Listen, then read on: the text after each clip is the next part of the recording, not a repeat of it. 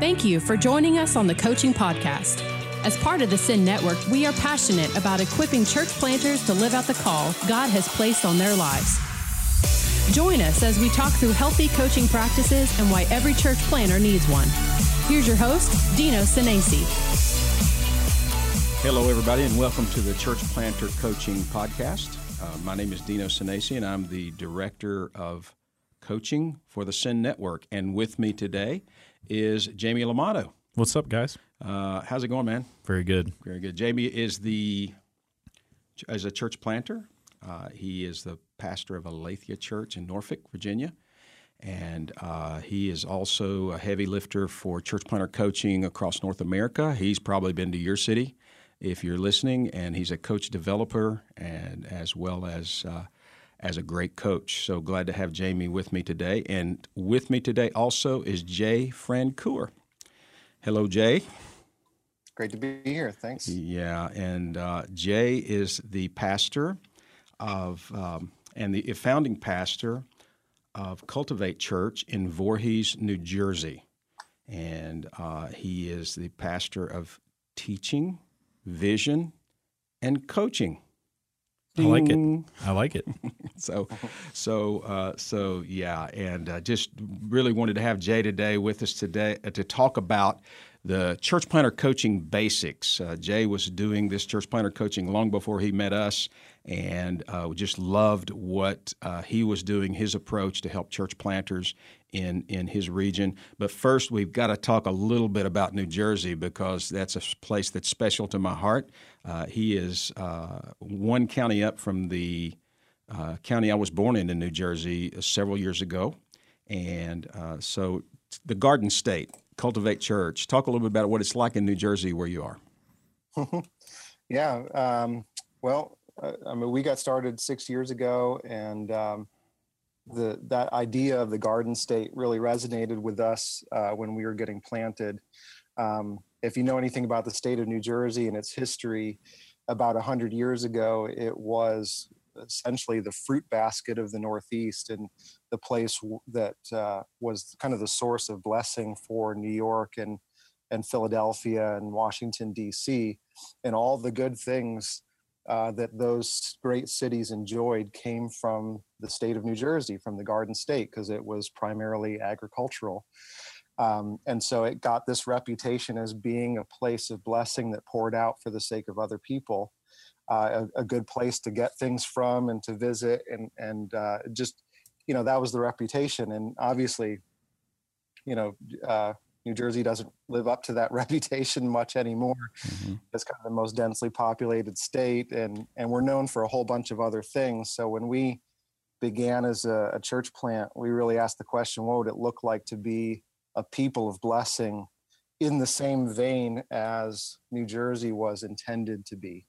a, place that uh, was you know described as a barrel being open on both ends where um, produce is just flowing in abundance to people and we just said you know that that sounds very much like the gospel mm-hmm. that we are people that are deeply rooted in our identity in christ and what comes from the work that he's done on our behalf uh, then that doesn't just pour into our life we, we become a conduit of that same grace uh, poured out for the for the good of others. And so that became this idea that uh, we really grasped onto that we felt like was given to us by the spirit of god that we wanted to be a people rooted in the gospel deeply that produce fruit for the good of the garden state. And that if we kind of banded together in groups that were doing this discovering our identity in christ living that out not just for our benefit but for the good good of those that are far from him then that will result in not just the church growing, but literally the garden state becoming what God intended it to be. And so that's what we've been up to. That's awesome, man. That's awesome. Yeah, we, when we looked over your website, uh, we just saw how you had integrated that theme and made made uh, uh, made your your church so contextual and your vision for your church so contextual and resonated uh, with with your people. Uh, tell us a little bit about the the beginnings of uh, Cultivate Church, your story as a church planter. What, where were you before, and and and how did everything get started? Yeah, so um, I, had come to faith in college at the age of 21, really through the work of God's Spirit in my college roommate and watching his life transformed and and eventually God was kind of working in my heart and um, and saved me really when I was 21. Uh, and shortly after that, I moved into a household full of Christians, and I really got to see with my own eyes just a community of people that was struggling through what did it look like to be a family, brothers and sisters who are working out the gospel in real time, needing to bear with one another in terms of their own burdens, forgiving one another on a daily basis, and then at the same time, you know, reaching students that are far from Christ uh, on the campus. And so that was really impactful for me in the first couple of years of my life so much so that just a, a, few years into my my walk with jesus i was raising support to then be uh, a missionary with campus crusade for christ who was kind of the the organizing partner in in our campus ministry. And so i did that for several years and then felt a calling to go eh, uh, into church ministry. Um, and and a lot of it was because i had seen god work in in changing radically not just my life but the lives of other students so rapidly over the course of four years because four years is all you have mm-hmm. with students. And he had done it through these environments of really just households of faith living breathing embodiments of the gospel in community. And uh, and that was really impactful for me and i saw the same process happen with other people. And yet when i i turned my view as part of a you know church at the time i didn't see that same process happening in the lives of most believers. People who had been followers of jesus walking with him for not just four years but four decades. And they had never been trained to do that same work. And so i just felt like the spirit was leading me towards that direction to say this isn't an anomaly on a college campus this this is what i intended my church to be hmm. and what so co- got, i'm sorry go ahead I, I was just when i got into the you know so i went to seminary and and um, really my my understanding of my own calling at that point is that i was going to kind of maybe come on staff with the church and just be the fly in the ointment of mm-hmm. of the church to say like we we need to get back to what god intended his church to be just these families of faith that are making disciples who make disciples and if we've gotten off track from that then we're far away from what he intended mm-hmm. uh, want to change gears to coaching just a little bit. Uh, that your story is amazing, and uh, we thank God for what He did in your heart and life, and what He's doing in hearts and lives through Cultivate Church uh, right now in your region. Uh, but uh, I wanted to start out with with this question: Why do you think uh, church planters, church planter, would need a coach? Um, that's a great question, and, and a lot of that is it's rooted in my own story. So when when I started uh, planting because it wasn't my kind of understanding of my own calling to be a church planner, I really had a lot of gaps in my own understanding of what that would look like and my own experience and capabilities. And so uh, when I first began uh, this process, I kind of got matched up with more of a guy that was a mentor. He was called a coach, but it was really, you know, someone who was further along, really successful pastor who was gracious in his time and, and gave it to me. But it was really me just kind of coming with my problems and issues and him telling me what to do. Okay. Yeah. um, and, and just sharing his wisdom from his perspective, which was a necessary thing. But one of the things that I discovered in that process as a planter is that the story that God was shaping in us as a church community was very, very different than what he had done in that church 10 years prior. Mm-hmm. And so his experience level, while good to get us started, because I needed that, wasn't necessarily sufficient for me as a planter to, to discover who God was making us as a community to be mm-hmm. and how the Spirit was moving in our context. And um, and so I, I didn't just need someone to tell me what to do. I needed someone to help to ask the right questions mm-hmm. so that I could then discover with God's help how he was leading us into the future. And so that was critical for me and um, and something I didn't I didn't actually get until a couple years into our our church plant life and I didn't at the time I didn't have a, a word for it and uh, I met met a friend. His name is Gino Curcuruto, who's been a great uh, coach and friend to me over the years. And he started to describe the process of what he had done with other people to help them to, to the ends that I was looking for. And the more that he described it, the more I just thought, man, that is that that's what I need at this stage in in not just in my development, but really for the sake of our church community. And so I, I said, I asked him, "What do you call that?"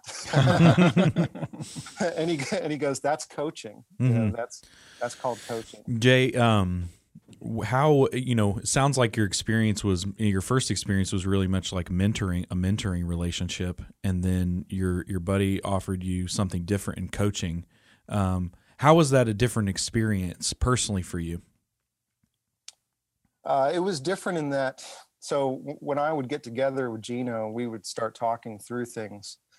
Um, one, there was a little bit more work on the front end, so I'd have to go through a process where I did some own, you know, personal digging. Um, and, and two, I would have to voice what I thought the spirit was leading us to do next. What were my what did I perceive those goals to be?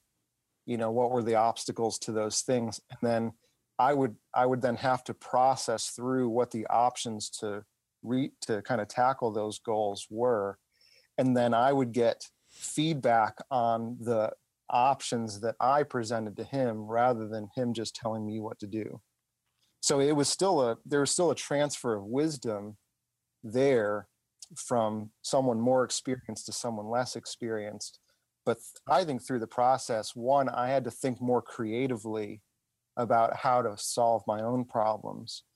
And two, I think one of the biggest benefits for me as a church planner is that I learned uh, what it, how necessary it is to listen to, discern, and follow the Spirit mm-hmm. in His leadership of our church, and not just the advice of someone who has greater experience to me.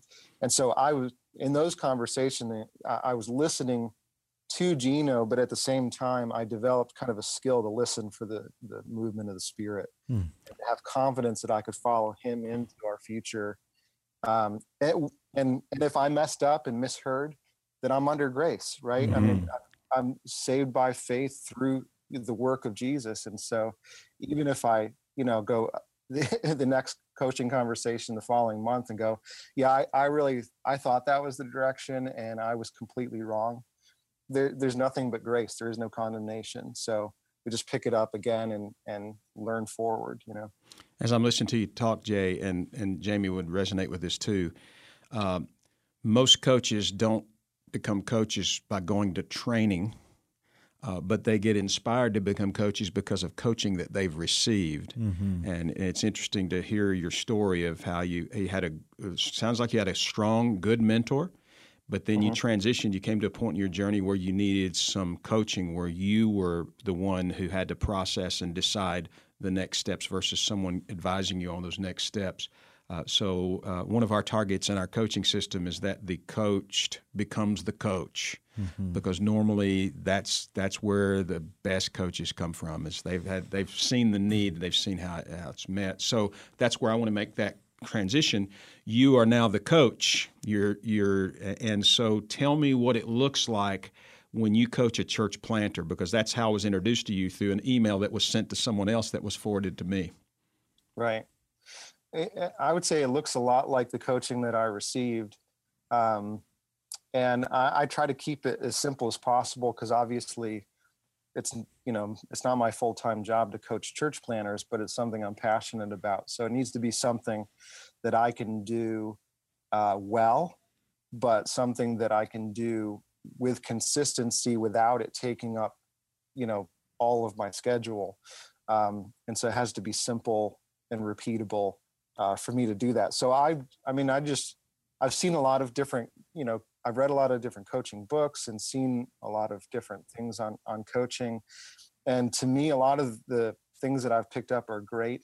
Um, but I want something that I can just uh, it's easy for me to remember and repeat and so i just i've i've latched onto the good model of coaching which is just it's an acronym which just means goals obstacles options do mm-hmm. and so goals is just you know what is what do you discern the spirit doing in you in your community what's next for you in the next three to six months?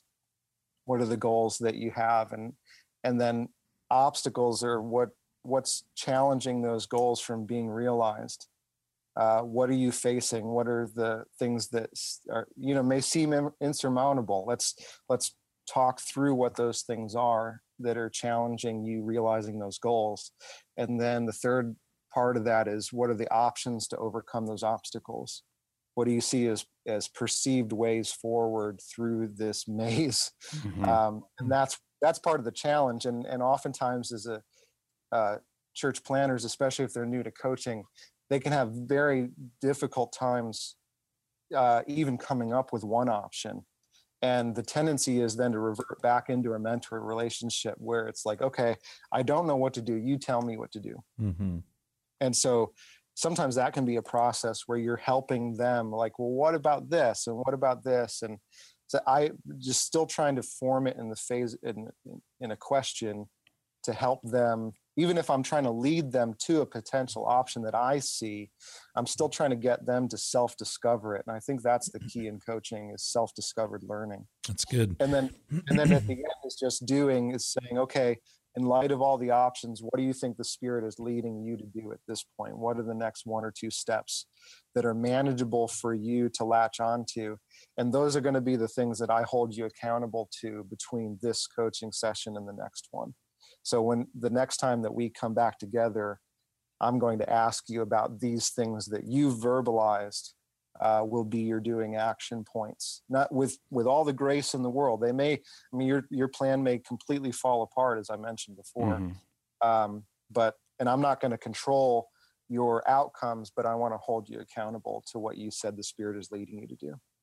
That's good, man. And uh, what have you seen God do through you, those relationships as you've you know used this consistent model that you feel like uh, you can repeat and uh, and and you can do that helps you? Well, it's, I mean, for me, because I feel like it's simplified to the point where it's repeatable, I can then have more coaching relationships than mm-hmm. I think I would be able to uh, otherwise. Um, and so I, that's great for me because then I get a preview into the God into God's work, not just in New Jersey but in Pennsylvania across our state convention, uh, in a way that I wouldn't have otherwise, which gives me a whole bunch of hope for the work that God is doing in our particular church plant.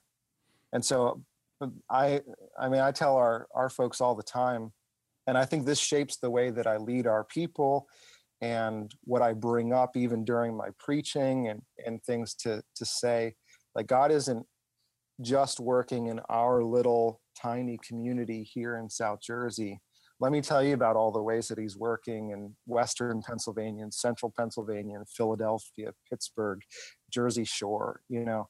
Uh, so that gives them bigger eyes to see God's work in all those places. Because the next time they, you know, drive out to Pittsburgh uh, to go sightsee, they're going to be thinking in the back of their mind, somewhere around this city is a church plant. Mm-hmm. My pastor's connected to it and they're doing great work here. And they might remember to pray for them. You know, I mean, that would be great that that, that they would see God's hand all across where we live and not just in their neighborhood. It's amazing how a coaching relationship can expand our view of what God is up to and, yeah, and how he's doing more than what we think he is.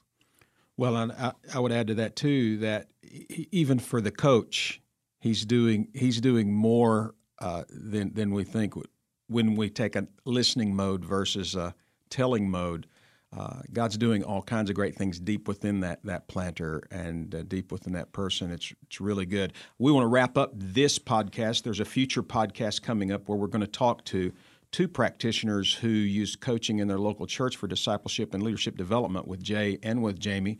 But um, I think I know where this is going, Jay, because you've had a real consistent theme throughout your conversation. But a lot of people listening to our podcast, Jay, are new coaches. They're getting some experience, they're passionate, but they're very new to the coaching game. So, could you give some advice to those guys, some simple tips as we wrap up this podcast? Sure. Um, uh, I would say uh, for me, one of the biggest hesitancies in getting involved in coaching was that I felt like I didn't have the experience to do it. Mm-hmm. And um, the first coaching relationship that I took on was when we were only two years old as a church. And I just thought, what in the world could I possibly have to share, you know, with uh, this new church planner? I'm so new to the game that I, I wasn't trained for this. Um, and, and so what I discovered in saying yes to that relationship, one is that it pushed me out past the boundaries of my own comfort zone, which was a good thing that God used in several ways. Two, it formed a friendship with this church planter that continues on today, even though we're not in that kind of coaching relationship. And he's now a brother that I can call on at any point in time. And we have a depth of relationship that we wouldn't have had otherwise. Uh, and three, or just say that coaching is primarily about just asking questions and listening to the spirit.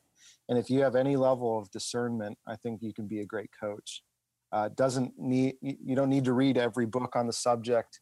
You just need to have a simple repeatable process that you do and and be willing to form friendships with people and help them discern what God is up to in their life. Jamie, that was gold, wasn't it? Absolutely, man. Great job, uh, Jay. We really appreciate what God's doing with you and and through you. And uh, we're going to put in the show notes. Uh, we have a little bit more of Jay's story, and we have Jay's process. Jay, we have that. We'll cut that right out of the thing that we sent to you for your approval, and it'll help you see the good process and also learn a little bit more about uh, Jay Francoeur and Cultivate Church. It's going to be well worth checking in. And so, uh, this is the end of this podcast. Great time, good good subject. What do you Absolutely. think? Absolutely. Yeah. Absolutely. And so, until the next time, uh, keep coaching. You have been listening to the Coaching Podcast, a resource of the North American Mission Board. Are you a church planner in need of a coach? Visit namb.net slash coaching to learn more.